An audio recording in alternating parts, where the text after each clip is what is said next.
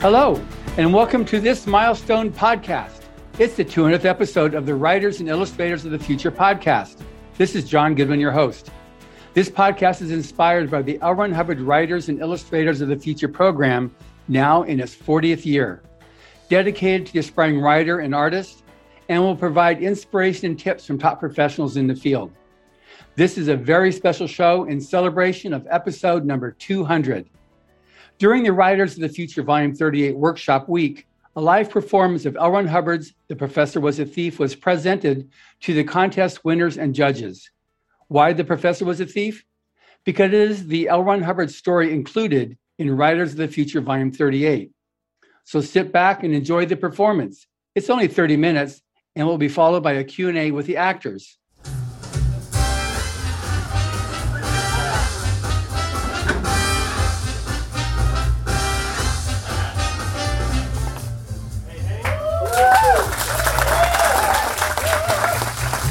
Welcome to the L. Ron Hubbard Theater's Golden Age Radio Hour featuring The Professor Was a Thief. By way of introduction, The Professor Was a Thief first appeared in 1940 in Astounding Science Fiction magazine, the publication that heralded the golden age of science fiction. The story was later included in an anthology entitled My Best Science Fiction Story, as chosen by 25 outstanding authors, edited by then well known and prolific editor Leo Margulies. L. Ron Hubbard wrote an introduction to this story, and here are his words. Upon being asked to pick my favorite short story for this anthology, I found myself torn between two types of science fiction the epic and the down to earth sort of thing. For example, to look into mankind's future without space travel is, in my opinion, to gaze upon a dead destiny, such as Wells depicts in his Time Machine. L. Ron Hubbard goes on to say, However, I do not mean to hold forth on a soapbox. I know there to be other prophets and science minstrels who will point the way and sing man to the stars. Let me consider then that other, that down to earth kind of science fiction story. The professor was a thief may not be the great literature. In fact, I'm not even sure what great literature really is. A savant I once knew defined it to me as any writing which changed a trend or originated a form.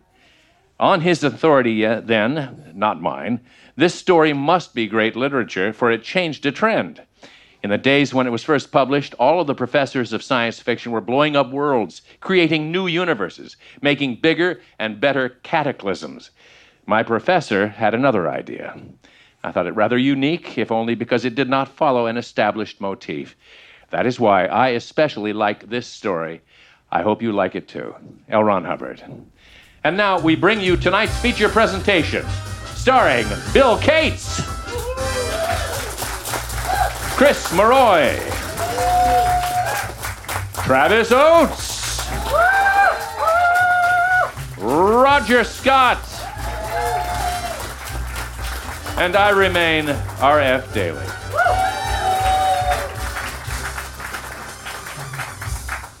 The Professor Was a Thief by L. Ron Hubbard.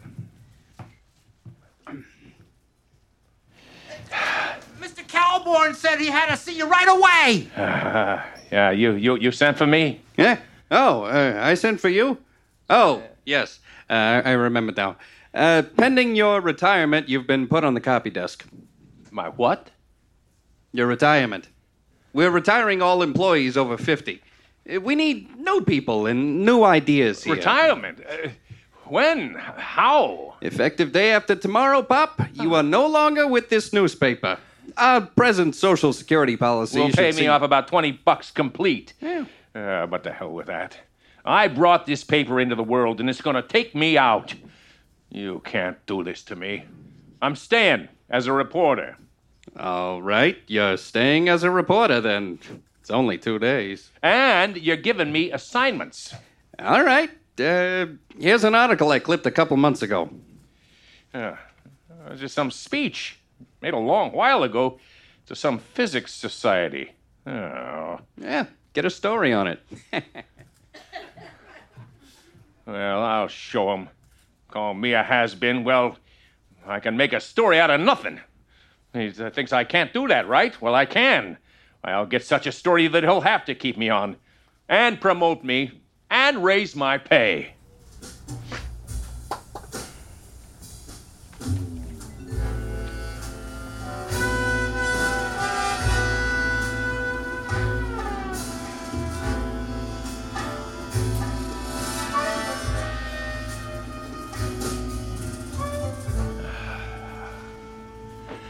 I wish I'd never heard the name Hannibal Pertwee. And now here I am in New Jersey, in front of a house not much bigger than an architect's model. Oh, what's your business? I, I want to see Hannibal Pertwee. I'm a reporter from the New York uh, World Journal. Ah, uh, you are Mr. Brewhauer from the Scientific Investigator? No, no, no. I'm, I'm from the New York World Journal. Ah. I, I, I came to get a story on this, this lecture you handed out a couple of months ago. Oh, yes, yes, certainly. Uh, you must see my garden. such a wholesome originality and uh, such gigantic trees. What? Why, over a thousand feet tall, some of them. Uh, of course, uh, trees don't ordinarily grow to a thousand feet. The tallest tree in the world is oh, much less than that. Uh, there, now, I'm so sorry to walk you all over the place this way, but I have recently given my cars to charity. Wait, wait, wait. I, I haven't been anywhere. No, indeed not. Yeah. My garden is only a small portion of what I have yet to show you. Uh, please come in. Oh, what an unusual cigarette case design. Uh, yeah. Listen. Ah, Huh? fascinating. What a delicate mechanism. Yeah. You know, I- I've made several rather small things myself. Here is a car which I spent much time constructing. The engine is uh, quite perfect. See, it runs. Ah. Uh, of course, it should get about a hundred thousand miles to the gallon. Therefore, if a car could make the trip and it could carry enough gas, then it could go to the moon. The moon is only 238,857 miles from Earth, you know. now I should show you around. I wish to show you my trains. Uh, trains. Uh, uh, no, Mr. Pertwee. I, I came about that lecture. Lecture? Yeah, uh, that you made before the uh, Physics Society. Something about uh, moving freight. Oh, the Pertwee elucidation of the simplification of transportational facilities as applying to the freight problems of the United States. You mean that? Yes, yes, that that's it. Just some comment or other. I, I I couldn't understand just exactly what it was all about. Oh, there's nothing half so lovely as a train. Oh my! You got stations and semaphores and miniature rivers and and, and underpasses and sidings and switches and oh, a whole fleet of freight cars in a yard. Nearly every type of equipment is represented here. Yeah. Yeah. You must go now. Look, look, look, look, look, look. Just, just give me some kind of an idea what you were talking about in that article, so I can mention it in the newspaper. Oh. Uh, do you understand anything about infinite acceleration? Well, Or the fourth no, dimension? uh, no. Einstein's mathematics? no, no. Then I don't think I can explain. They would not believe me. So you see, uh, you wouldn't either. Uh, good night. Wait, wait, wait, wait. uh, oh, I seem to be missing my cigarette case.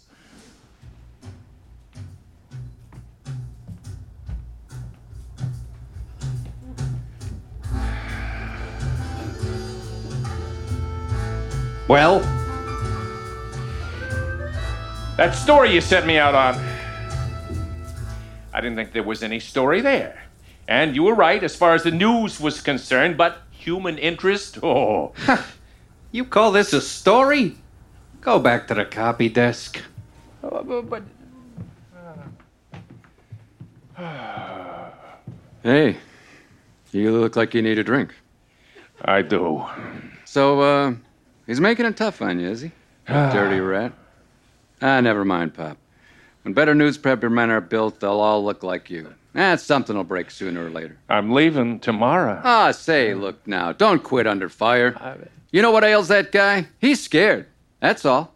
Scared of most of us, and you in particular. Why, hell's bells, you belong in that chair. We're losing money, hundreds a day, and when it gets to thousands, the publisher himself will get wise. I, I, I, I'm being laid off. You? Nah. Oh, for God's sake. Hey, give me rewrite. Uh, I'll take it. This is Jensen. I'm up on the drive. Ready? Ready. Okay. At 12:45 today, Grant's tomb disappeared. Huh? Get it down. The traffic on the drive was at its noon hour peak, and the benches around the structure were filled with people, which, without warning, a rumble sounded. The alarmed populace. Okay, to hell with the words. Give me the story. Give me the story. How did it happen? I don't know.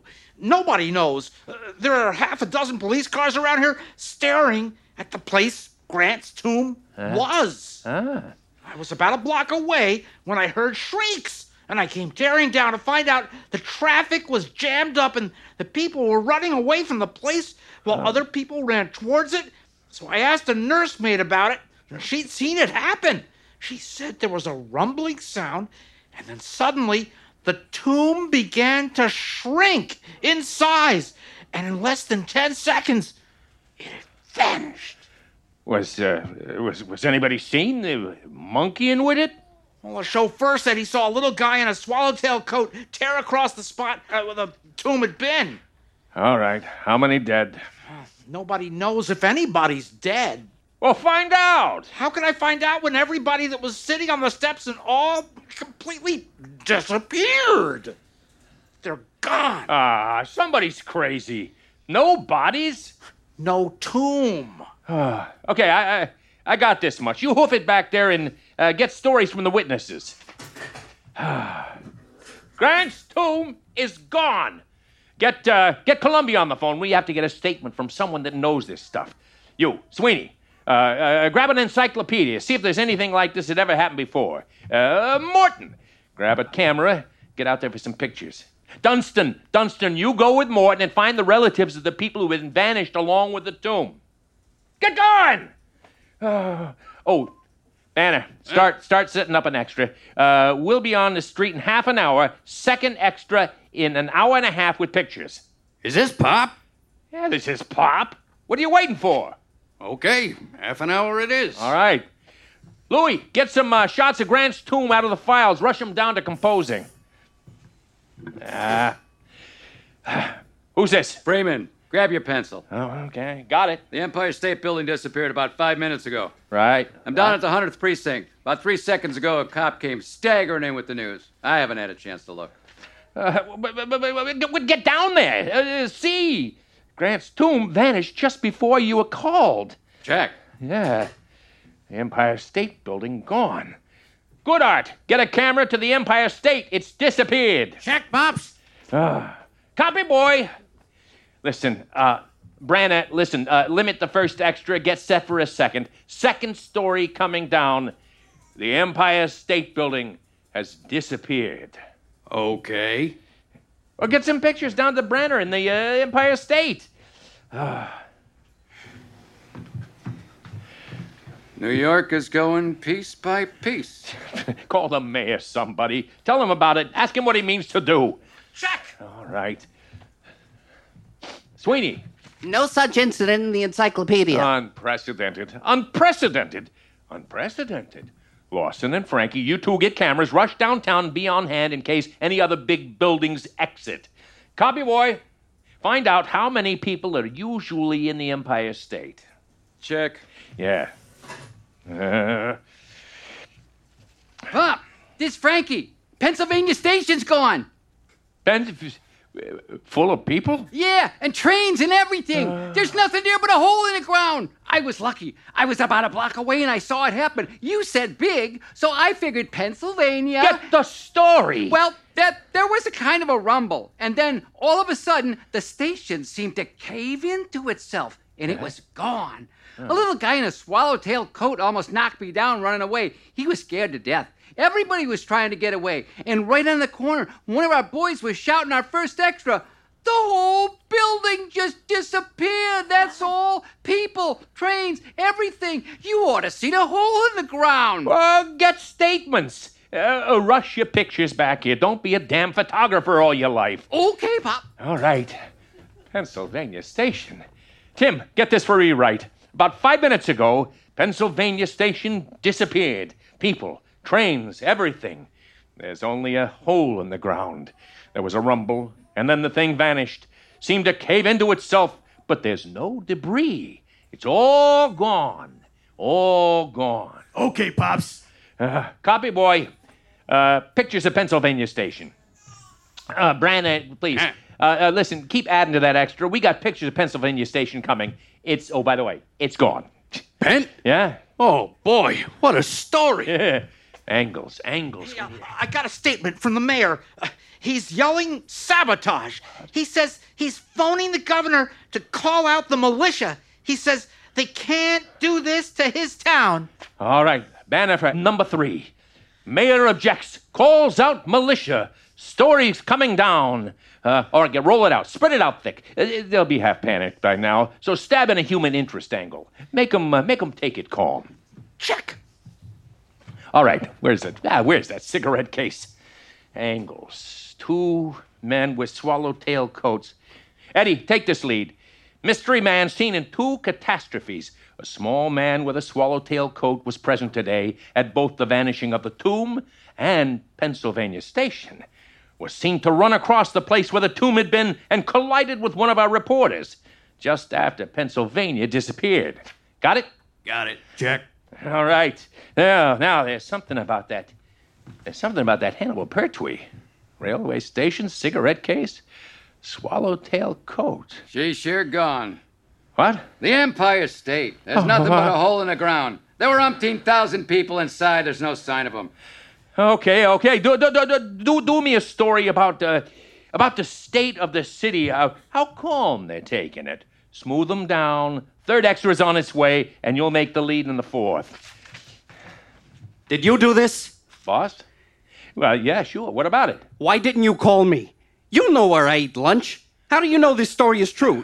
What do you mean spreading terror all over town? How is it that we get a paper out so quick when there's nobody else on the streets? If this is a farce, then we'll be in Dutch plenty. Civil and, and criminal actions. It takes guts to run a paper. well, if that's what it takes, you've got too many. Now we've got to check everything we've printed. If Oh. we've got another extra on the rollers, you've got to kill it and find out if it's the, true. the third, the, the third extra is on the street. Listen, I've pinch hit as night editor so often that no one's questioned my right to go ahead. But you took the authority without even trying to find me. A, a story has got to go when it's hot. And you ran this one so hot that you're driving New York into a panic. What? Get out! What? I mean it. I said get out. You're through. Finished. Washed up. Today instead of tomorrow. Ah. Well, that was fun while it lasted. Are you going to take him at his word? Hmm? Just because you were smart enough not to wait? He's just sore because you did so swell. Uh, maybe. You're not going to quit like this, are you? Uh, no, not like this.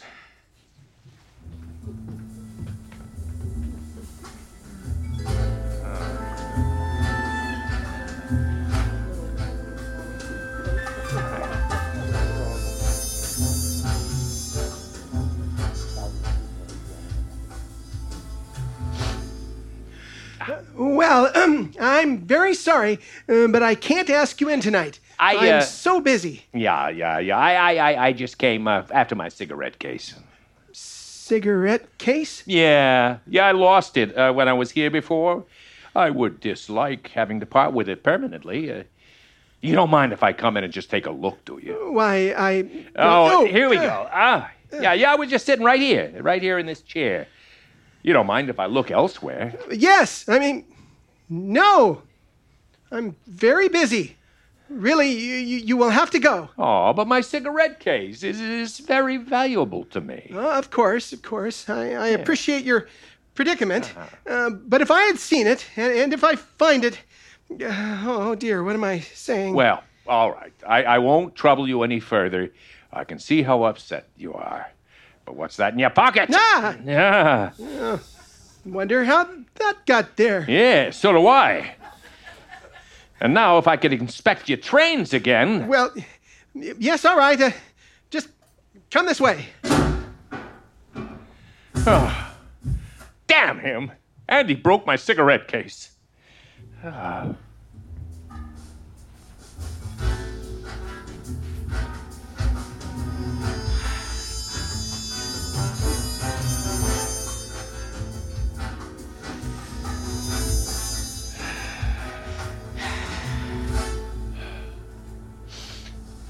Right, straight. Well then. Ain't that awful about them buildings and all, eh? The wickedness of this city is what brought it on. Just yesterday, I says to a gent in here, I says, a town as sinful as this. Yeah, yeah, is yeah, yeah. You mind if I smoke? As I was saying, a town as sinful as this cannot meet but one fate in the mighty wrath. of. What? The whole bar vanished. Complete with tender. Well, no. There's the bar. It's only about an inch long. Oh, and there's the bartender. Oh, he doesn't seem to be moving. Uh, well, I'll, I'll keep it in my pocket for now. Now, what could have happened? Taxi! I, I need a smoke. Tax! Taxi! Cab's gone. What's this? Uh, oh, there it is. There it is, a little less than an inch long. I better call the night editor from a phone booth.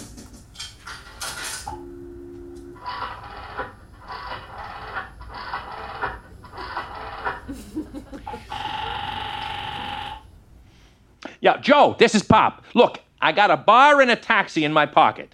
Stand by for an extra about midnight. You, huh? Sleep it off, Pop, and drink one for me. No, no, no, no, no, no. So, they won't believe me, will they? Well, I'll show them. I'll show them.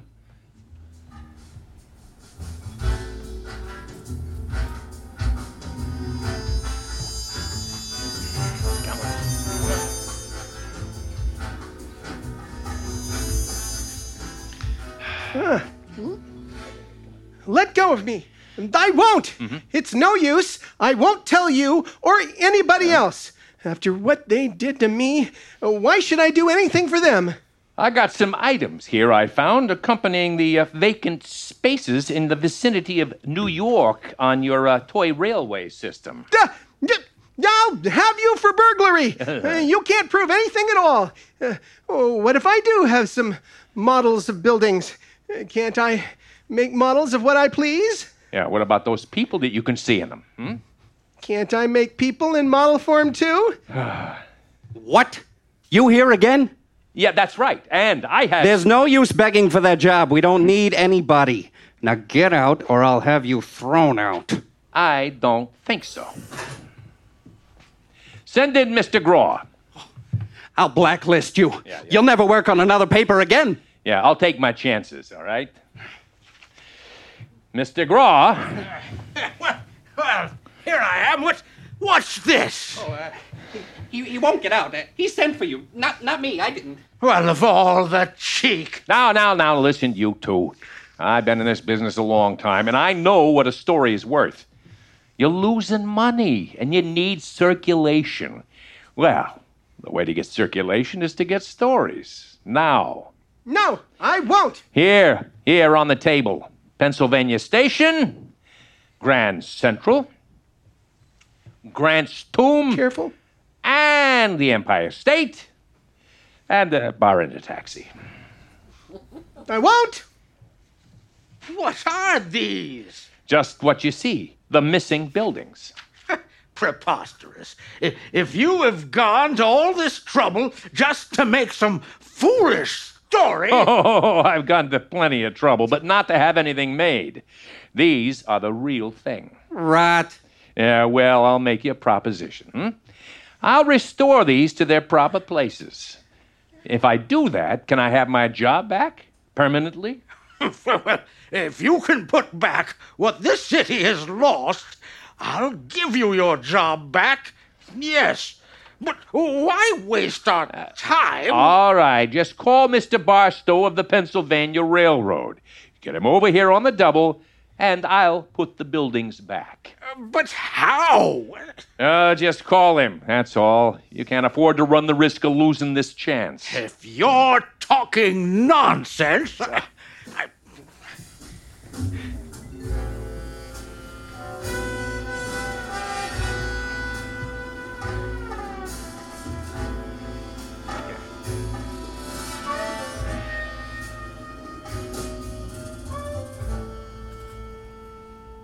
You called me, Graw. By God, I hope you've got some news. Uh, uh, Pop here claims to have your station. He says this is it. Is this a joke? I mean, that's a perfectly good replica, certainly, but Look, look, look, look. This is this is Hannibal Pertwee, probably the smartest scientist since Moses. oh, you. So you know him? Yeah, he used to bother us quite a bit. What is it now? Ah, we get somewhere. Now, Barstow, if this gentleman replaces your Pennsylvania station and these other objects, will you make a contract with him? About his ideas on freight? Huh? I don't know which is the craziest statement that you'll restore the buildings or that anything he can think up will affect our freight, but ah, go ahead. Here, I typed it up. Sign it. All right, that's done. All right. So, this is what you've been begging for for all this time. You got it now. Go ahead. You mean that you really consider my propositions? That you may utilize my findings? I've said so in this paper. Well, you see, gentlemen, my idea was to reduce freight in size so that it could be shipped easily. And so I analyzed the possibilities of infinite acceleration. All all right, all right. Spare the lecture. Get busy. They won't understand anything but action. Go. Yeah, action. Yes. Uh, may I have the cigarette case? Uh, sure. Yeah. It was very ingenious, I thought. I had been waiting for this very thing. Apparatus would have been noticed, you see. Uh, but this, oh, this was perfect. One can stand on the edge of a crowd and press the buttons both together, and the atomic bubble within is set to nearly infinite acceleration. It spins out and engulfs the first whole object it embraces and sets it spinning in four dimensions. Of course, as the object spins at a certain speed, it is accordingly reduced in size. Now, Einstein once All said right, all right. Just, just, just, just push the buttons in the direction of the uh, tiny taxi. It compresses time as well as space. I just release the bubble. Yeah, what address, buddy? Uh, Where the hell am I? Cabby, yeah, yeah, I tell you what, you step back here out of the way. Do your stuff, Hannibal.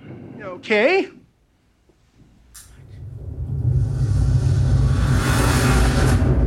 Hey, my cab! Yeah, that's all right. We'll uh, we'll make your cab grow up shortly down in the street where it belongs.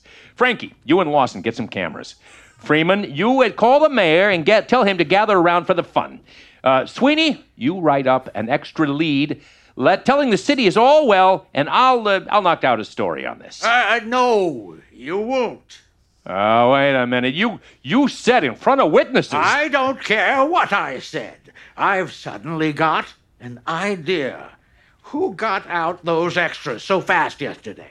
Well, Yeah, well, uh, at first I believed Calborn, but when I got to thinking it over, after I found out how fast they really had come, oh no no no no. Wait a minute. That Calborn didn't mean nothing by it. He's just he's just a little young. That's all. Pop, you can't have his job. Well, I didn't say I wanted. Pop, I've got a better spot for you than that.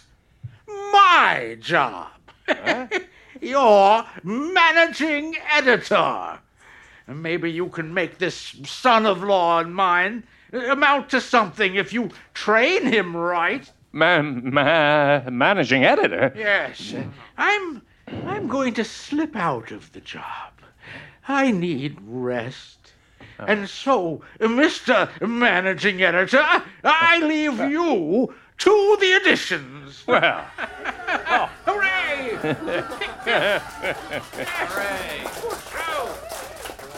all right. Now what are you waiting for? We got an extra edition to get out, and that means work. Hannibal, you trot along with Frankie and Lawson.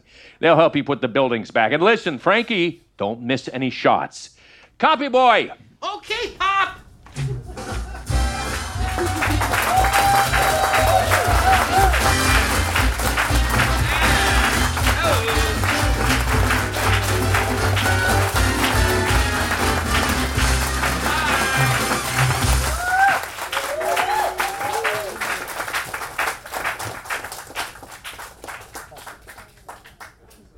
Welcome, RF Daly, Travis Oates, and Roger Scott. Happy to be here. Happy to be Hello. here indeed. Hello, everybody out there in podcast land. Absolutely. now, being mindful that this is the Writers and Illustrators of the Future podcast, and I always try to provide some tips to help make better writers and artists. This is a question and answer that we're going to have with the actors that will help give you some tips on how to make yourself a better writer, and if you're an illustrator, how to better uh, portray a story. So, first of all, from your perspective, and in reference also to the story we just listened to, what makes a good story from an actor's perspective? For me, it's uh, And this is Roger Scott speaking. yeah. This is Roger Scott. Uh, for me, it's uh, it's transportation. It's transportation into another world that the writer creates. They set the parameters. It takes us out of our daily lives. It moves us into a world that we may think sometimes that we're familiar with, but might move us deeper into it so that we understand it better.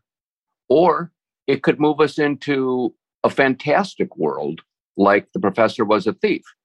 And now we're in a world where, wow, something like that could happen. Well, in the writer's hands, in this case, in L. Ron Hubbard's hands, the answer is yes, because he creates parameters that are believable. Even if it's believable in the gossamer world that he creates. And so it's a fun place to go into. So transportation for me makes a big difference. Uh, this is Travis Oates. Adding to that, I, I think I think as well, a story that has universal and uh, evergreen appeal uh, is one that also relates to the universe that you live in. You know, uh, the time that you live in. I think the best stories are relatable whether you're in 1940 or 2022. Uh, and I think many of L. Ron Hubbard's stories, and this one included, have reflections of the world that we live in within, you know, the boundaries of the story that's being told.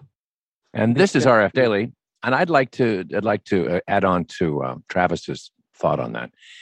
The thing that I love about uh, this story in particular is that the the the uh, prose transports you directly into the time, the clan, the, the the way they they speak, the um, the language, the idioms, the the slang, and it's not only the time chronologically, but it's also the place. You know, the the newspaper business at that time, and uh, L. Ron Hubbard knew all of these things intimately, and he was able to uh, communicate them so well. It was pretty much easy for us to jump on that sled and ride uphill, which is an odd thing to do on a sled, but it somehow worked. That's great. Thank you. Now, I mean, I've done a lot of interviews. Like I said, this is number 200, and I've talked to a lot of authors, and they all have different ideas of how to create dialogue. You know what they've done. I know when I when I've talked a lot with Scott Orson Scott Card, he says, "What's your problem? You talk all the time." You know, and I think some some authors get stifled just they're trying instead of just like how do you talk to somebody they try to imagine what it's like to talk to somebody which is really silly so as an actor you're stuck with reciting the dialogue that's given you what have you found that that's worked or not work in terms of creating dialogue that's actually easy to perform or that feels natural to perform which enhances obviously your performance i'll let travis you can go on this one here Sure, and I should note that my my primary job is actually as a script doctor. So I often go in to existing scripts and change the dialogue so that it sounds more natural uh, and and sounds like it is more believable coming out of someone's mouth. Uh, but as an actor, I mean, when you're you're given dialogue, you know, it, it's kind of similar in a weird way to you know if if you're playing someone the bad guy, if you're playing someone Mhm. who's evil, you know, people always say, you know, how can you play someone effectively? And you have to find, you know, the humanity uh, and something to relate even uh, with the most evil of person that you're you're doing. So with the dialogue, you know, even if the dialogue when you initially read the dialogue, if it doesn't fit into your brain, you have to find a way to find the flow and to find the the uh, pattern and the patter of that dialogue.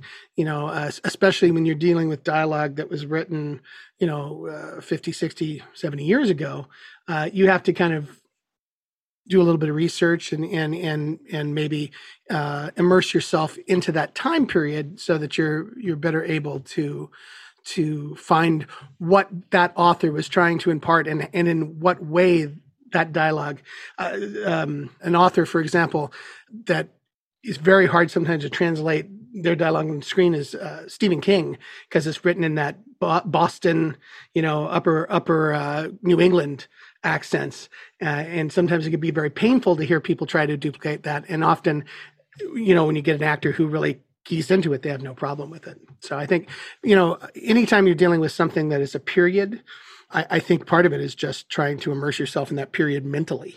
Good, thank you. RF, any thoughts? Yeah.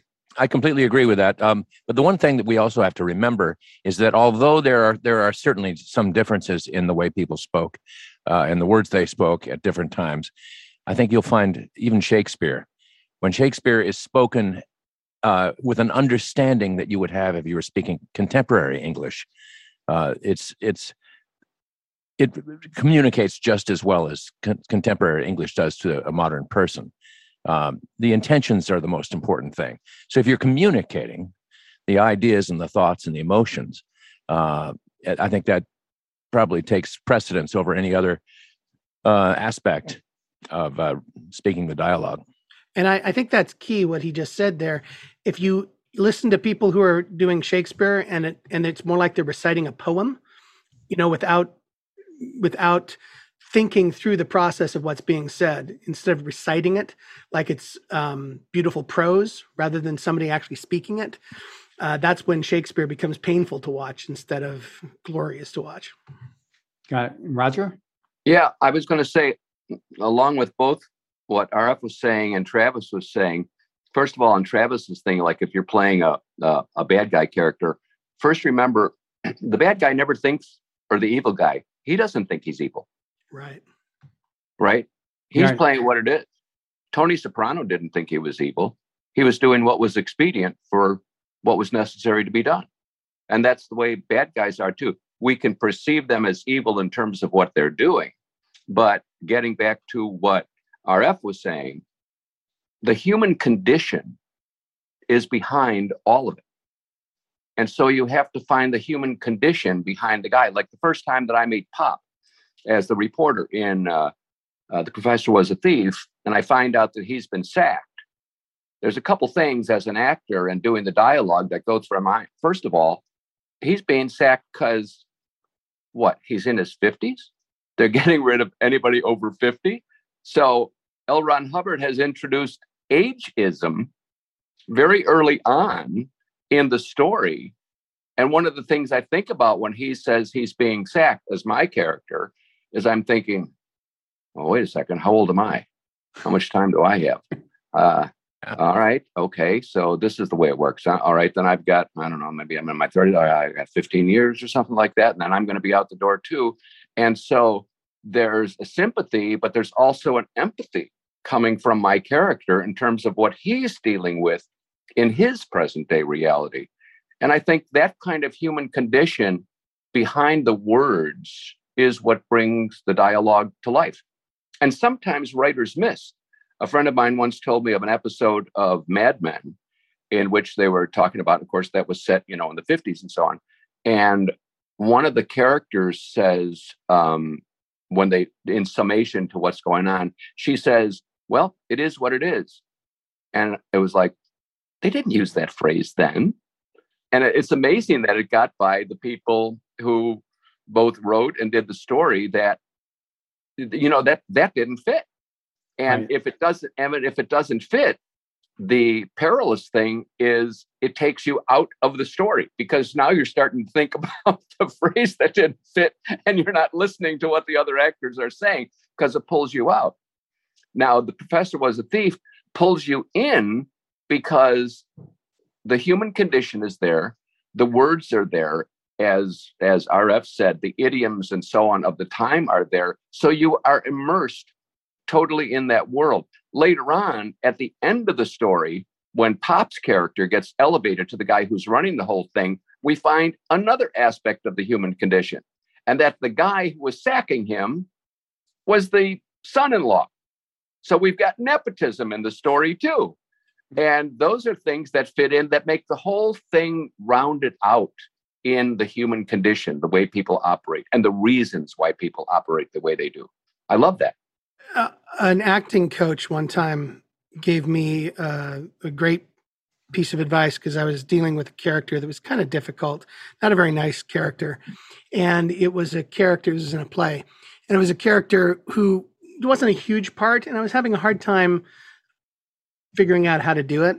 And and the acting coach told me that in every piece of work that you're doing as an actor, the character you're playing is not only the hero of that story, but the central character of that story Mm. from their perspective, right? from their perspective, this is the story that's being told about that character.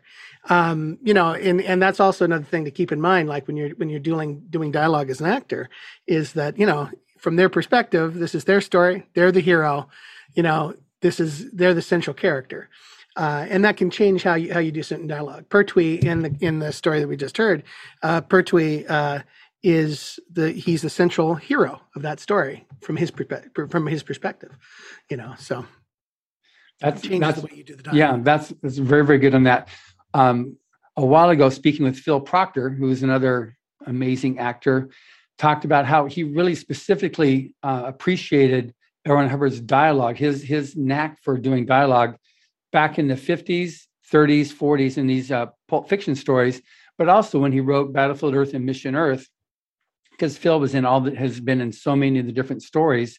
And I think all three of you have been in RF definitely narrated a lot, but I think you've also been in various stories. But Phil was talking about how Ron Hubbard's dialogue was just one of those rare instances where he doesn't feel a need to have to change words. Sometimes when he gets dialogue from certain authors, he feels I can't. This isn't. I'm it's stultified. I can't, I can't say these words. It's not right. And he never had to do that with L. Hubbard. Do any of you have any uh, comments on that from any of the the uh, this this story as well as any other ones that maybe you've you've done of Mr. Hubbard's? Uh, if I may, I uh, I did narrate a whole slew of these stories, and uh, of course, I found all of the dialogue to be believable and uh, understandable, and really very easy to perform. But as the narrator, I was the voice of L. Ron Hubbard in a way, uh, or at least the storyteller L. Ron Hubbard, and his thoughts his thoughts were um, well as they say if it's not on the page it's not on the stage his thoughts were so coherent and so descriptive it was and so real so true it was very easy for me to to tell the story in a way that makes sense and and communicates to the audience in such a way that they can become part of the story themselves Right.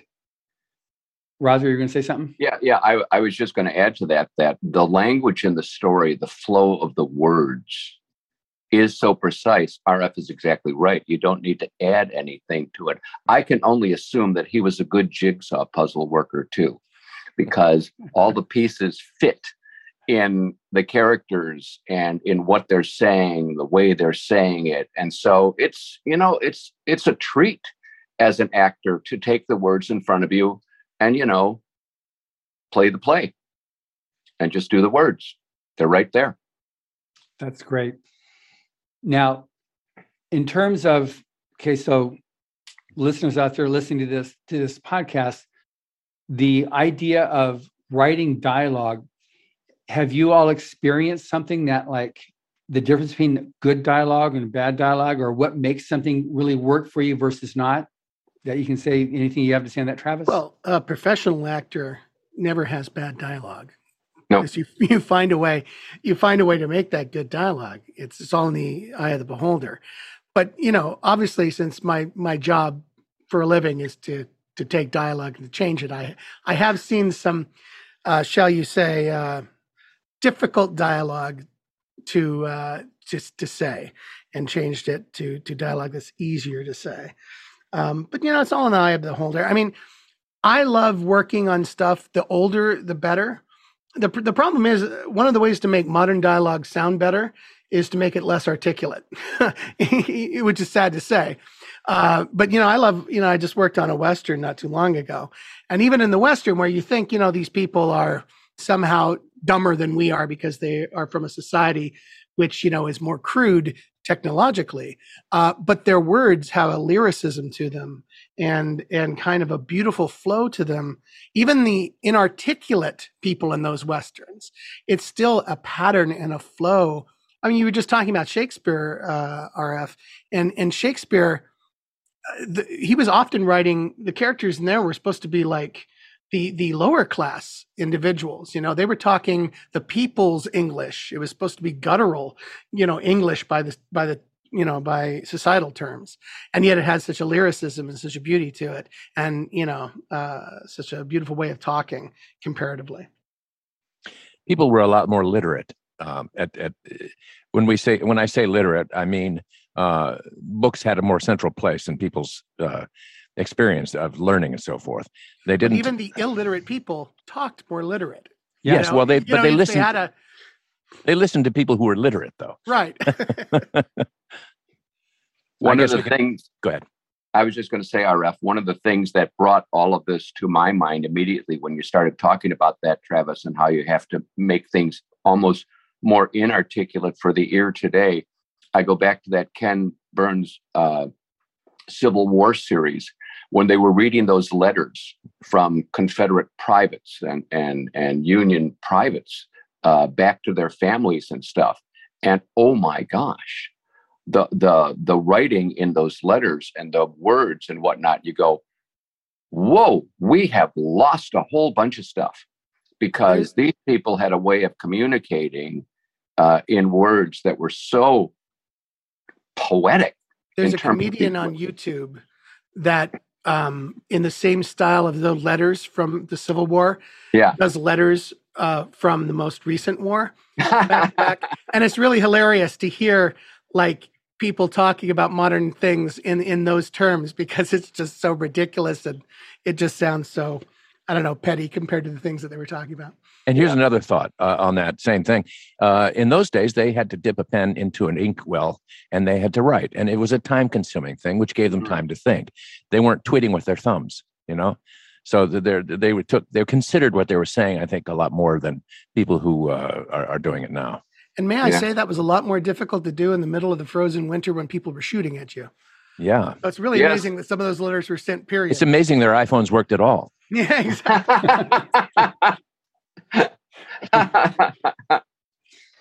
now in terms of of so a writer or an aspiring author here listening to this what would be some of your um, cautionary um, advice that you could provide to writing uh, dialogue Uh, I would say the biggest thing, since I see a lot of dialogue that is being paid to be rewritten, uh, do not overwrite. Uh, write the dialogue that is necessary for the scene. Don't write dialogue. Don't explain to me something that you're doing. You know uh, that happens a lot too in scripts. You know, uh, you know they're doing something in a scene and they're explaining what they're doing at the same time. Uh, also, uh, don't write a whole lot when you're alone. People don't usually talk to themselves. Uh, you know, even, in novels, that's usually an internal dialogue. Just uh, let the action, uh, you know, play out. Um, uh, that that would be the that would be the biggest overall things that I would say. Also, I should mention that I I did at the age of seventeen. I did uh, try out. I, I joined the contest of Writers of the Future, and and you guys looked it up, I believe, and actually found my submission uh, many years ago. Um, and I would also say to those people who are who are trying, my writing was horrible when I was 17, and I deserved to not get an award. Uh, but you know, as you get better and better, don't don't don't stop uh, attempting. Don't you know? Keep those submissions going. Thank you. Yeah, we had. I think our we had one person that had been entering, you know, for literally decades. We've had mo- many winners have been been entering for Sure. decades to to build the craft and work on it. And sometimes you have to let your skin thicken a little bit because um, you're definitely going to be experiencing a lot of rejections. Which is why the contest is so important as well, because you've got like-minded individuals that are totally willing to do whatever they can to help you and give you that that assist. And that's, I mean, the three of you right now talking, that's what that is. You're you're helping these aspiring writers. Here's something that, you know, just something as simple as writing dialogue that is convincing can make the difference between a story selling and not selling. You know, I mean, it's a pretty big part, but it absolutely will. Bob? Yes. Um, I'd like to to very badly paraphrase uh, and quote uh, L. Ron Hubbard on this. Just write, he says. Just Mm. write. Don't don't sit there and edit yourself as you're writing. Just Mm. write it. Write it. Write it. Write it. Get it done. Get it done. And then if you need to edit it, you go back. But don't sit there and and spend too much time on a sentence because you know what the intention is. Just write it so that it communicates. Exactly. I used to do a thing where when I was writing something, I would I would end my day of writing uh, in the middle of a sentence, and then wait overnight and reread what I had written because the next day it looks like it was written by somebody else other than myself. And then so you read through there and you get to the point where you're in the middle of the sentence and it's like, oh, and it just takes off from there. And you know you know how you're going to complete the sentence from there one of the one of the things that if I could give some advice to the writers, uh, and L. Ron Hubbard obviously did it in this book, he took he he went the other way. Like he said, they were doing big words and cataclysmic blowups and stuff, and he went inside. Okay, he went into an unpredictable world where you shrink things down. So when you're creating a story, Jules, you know, we talk about Jules Verne certainly L. Ron Hubbard has to fit in that category. They're creating fantastic things. And we find out later on that some of those things were predictive. They were mm-hmm. things that did happen in some form. So when you're creating a story like L. Ron Hubbard did in this one, and Professor was a thief, think about your story. What might happen in the future that you could create in the now that is something that is possible in the future. I think about this uh, shrinking of things down, and I, I watched a special on this show where uh, a fella had come up with an idea. You know those big uh, cargo bins that go on the ships and stuff that you see all stacked up and whatnot. The problem is when you get everything emptied, you've got you're now you're transporting empty cargo bins. Well, the ship only holds so much.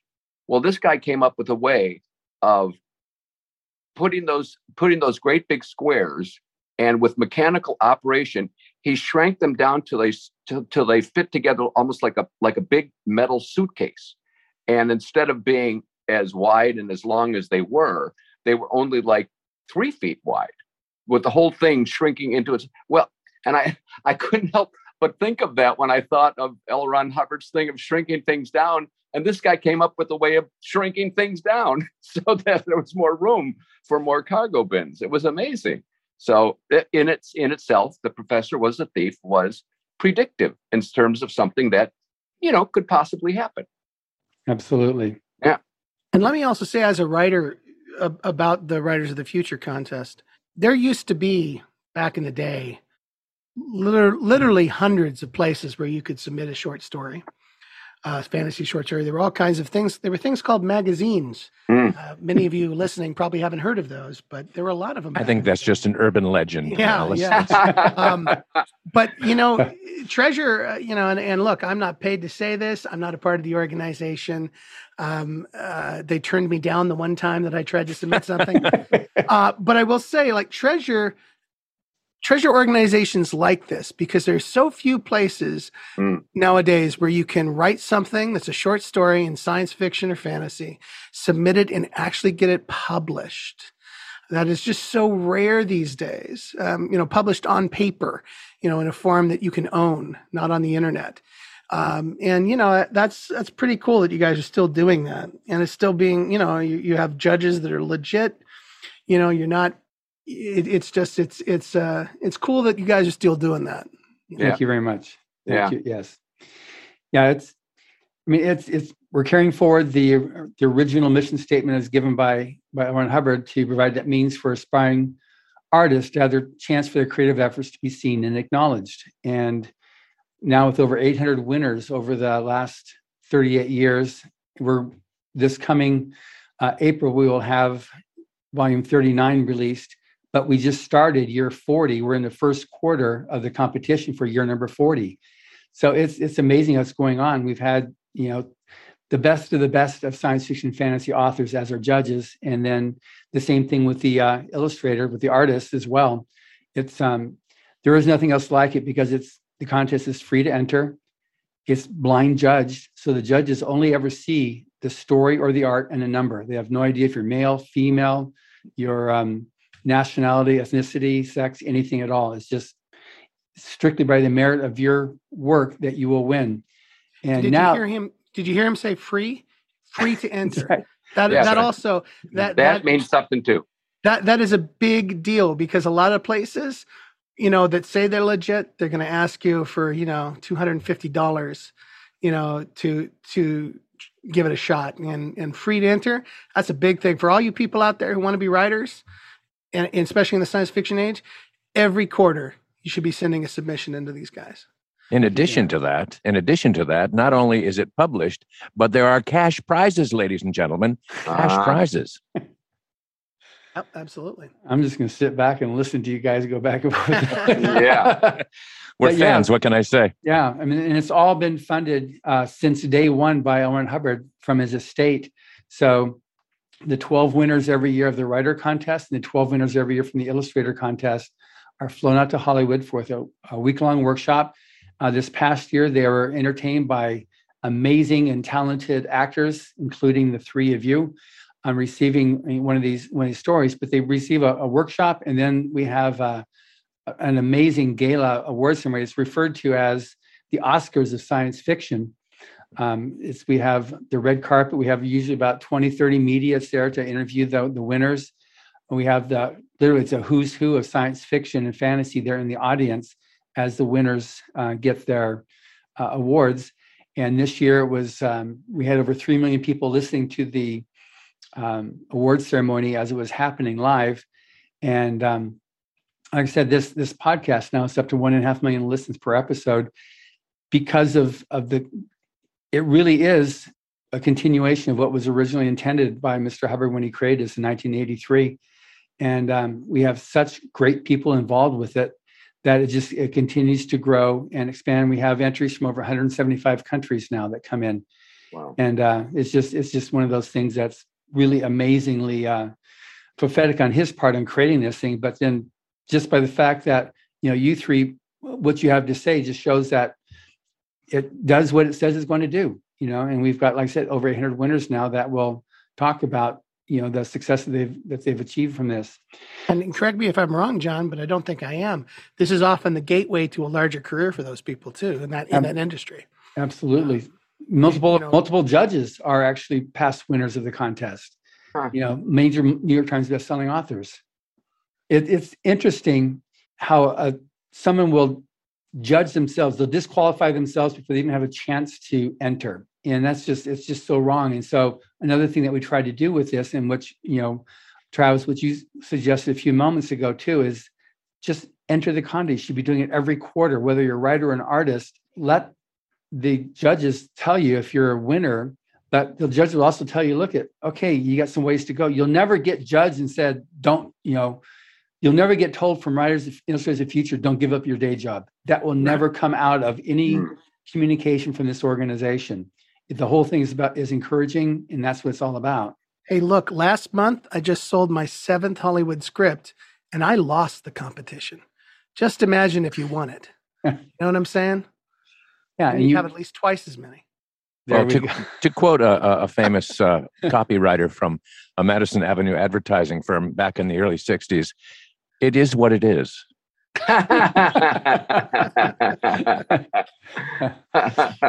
so um yeah it's been great so we've got the, the last minute or two um anything that you three gentlemen would like to say before we wrap up uh, this part of our of our podcast yeah, I'd like to echo L. Ron Hubbard's words. Just write, write, write, write, write. good Yeah. Mike this- Rowe's mom, Mike Rowe has a podcast, and his mom, now in her 80s, wrote every day, still writes every day. She finally published her first book in her 80s and was a New York Times bestseller called Vacuuming in the Nude and Other Interesting Ways of Getting Attention. And now she's already on her third book. And uh, you know, she just never stopped. She never gave up. That's awesome. Yeah. I would I would say this to aspiring writers.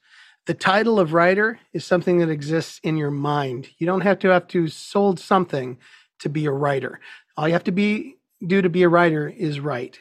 So don't let people tell you you're not a writer, and don't let people tell you you're not legitimate.